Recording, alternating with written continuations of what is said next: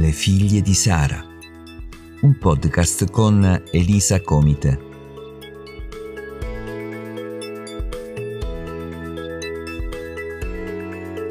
Per continuare a sperare nonostante le circostanze.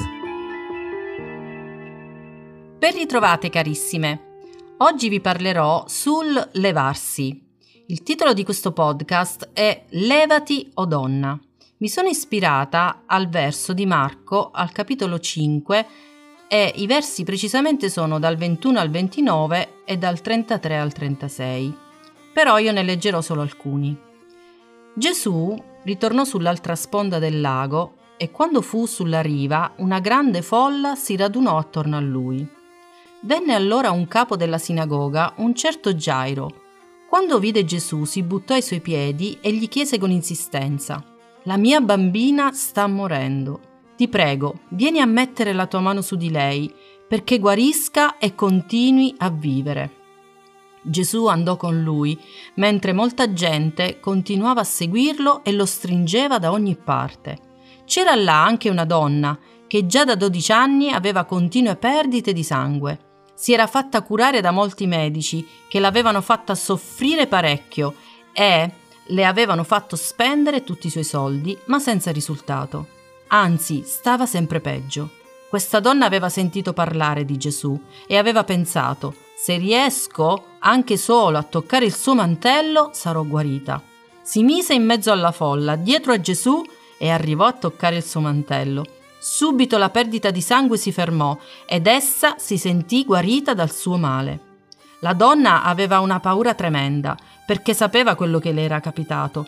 Finalmente venne fuori.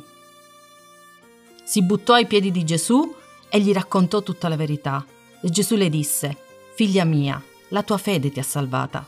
Ora vai in pace, guarita dal tuo male.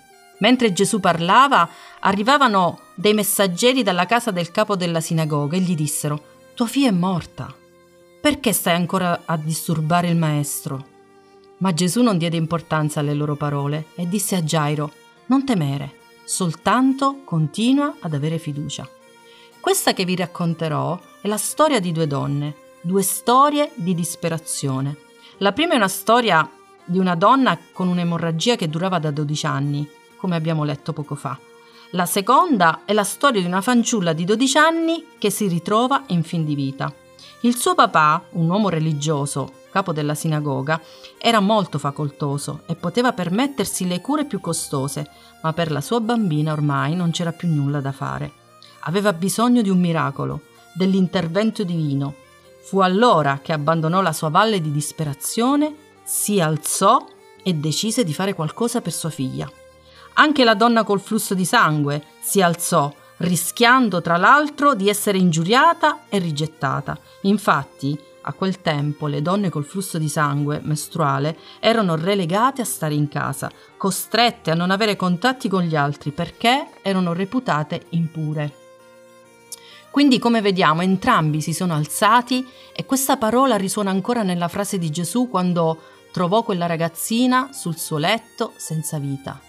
Gesù che fece? Si avvicinò a lei e le disse: Talita cum, che in ebraico vuol dire fran- fanciulla, alzati. Alzare, sapete, dalla sua radice in latino, vuol dire proprio levarsi o sollevare dal basso e porlo in alto. Quindi levare verso l'alto, collocare in una posizione più in alto. Quante donne versano in, in condizioni veramente di disperazione, dove la violenza è il loro pane quotidiano, in quest'ultimo periodo mi è capitato di ascoltare donne disperate e senza futuro. Non riescono più a levarsi, a trovare la forza per reagire, donne che ogni giorno affrontano difficoltà e sono anche a rischio della loro vita.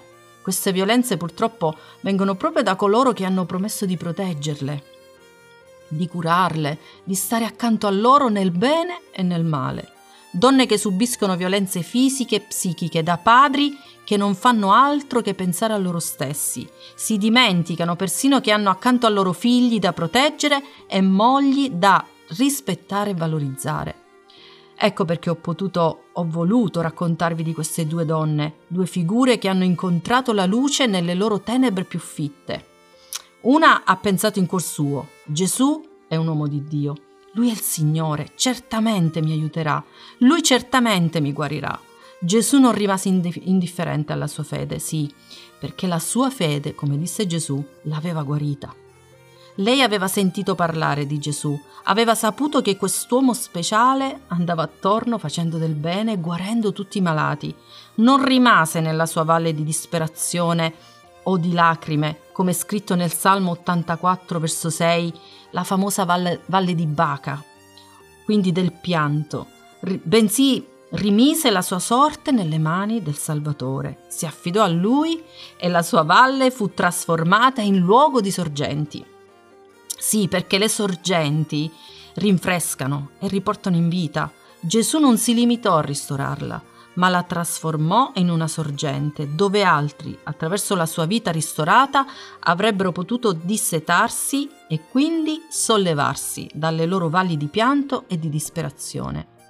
Anche Gairo, il padre della ragazzina di 12 anni, non rimase fermo, bloccato nella sua disperazione, ma anche lui si levò e andò a cercare colui che aveva la soluzione, Gesù Cristo. La fede di questo padre era tale da distaccarsi dalla sua bambina, da correre il rischio di ritrovarla persino senza vita, per agganciare il miracolo che sperava. Gesù, appena lo vide, subito capì la gravità e lo seguì. La nostra fede aggancia il nostro miracolo. Quindi cosa devi fare per avere fede? Devi nutrirti di Lui Devi alimentare la tua fede attraverso l'ascolto della parola di Dio. La fede è pratica, è azione. Non rimane ferma e aspetta inerme, senza agire.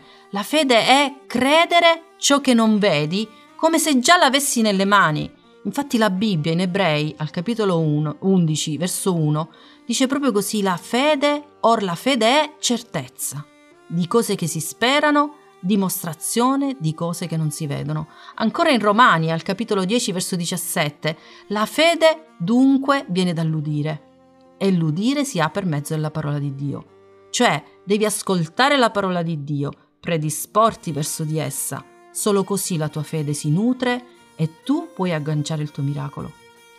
Io voglio pregare per te affinché tu possa avere la forza di abbandonare la disperazione in cui ti trovi e levarti a incontrare il dispensatore di miracoli, il Signore Gesù Cristo. Egli è venuto per rimetterti in libertà, per farti uscire dalla valle, dall'oppressione e dal tormento in cui stai versando. Qualche giorno fa stavo parlando con una persona che stava vivendo una condizione di grande disperazione. La frase che mi ha colpito, sapete qual è stata? Vorrei chiudere gli occhi e non svegliarmi più.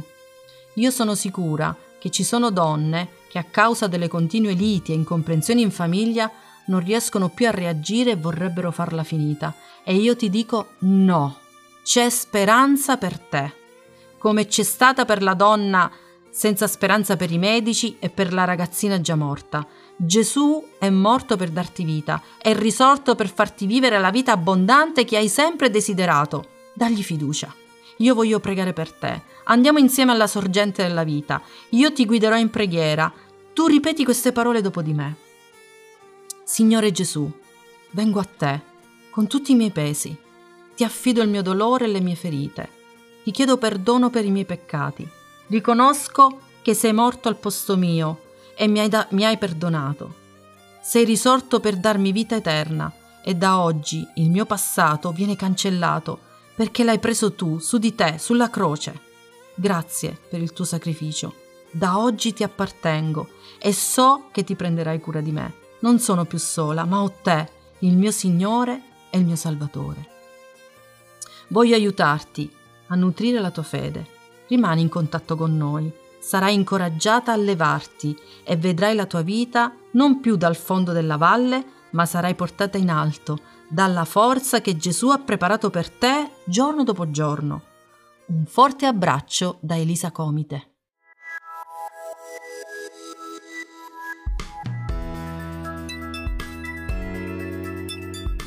Se ti sei sentito incoraggiato dal podcast Le figlie di Sara, inviaci una mail a lefigliedisara@gmail.com.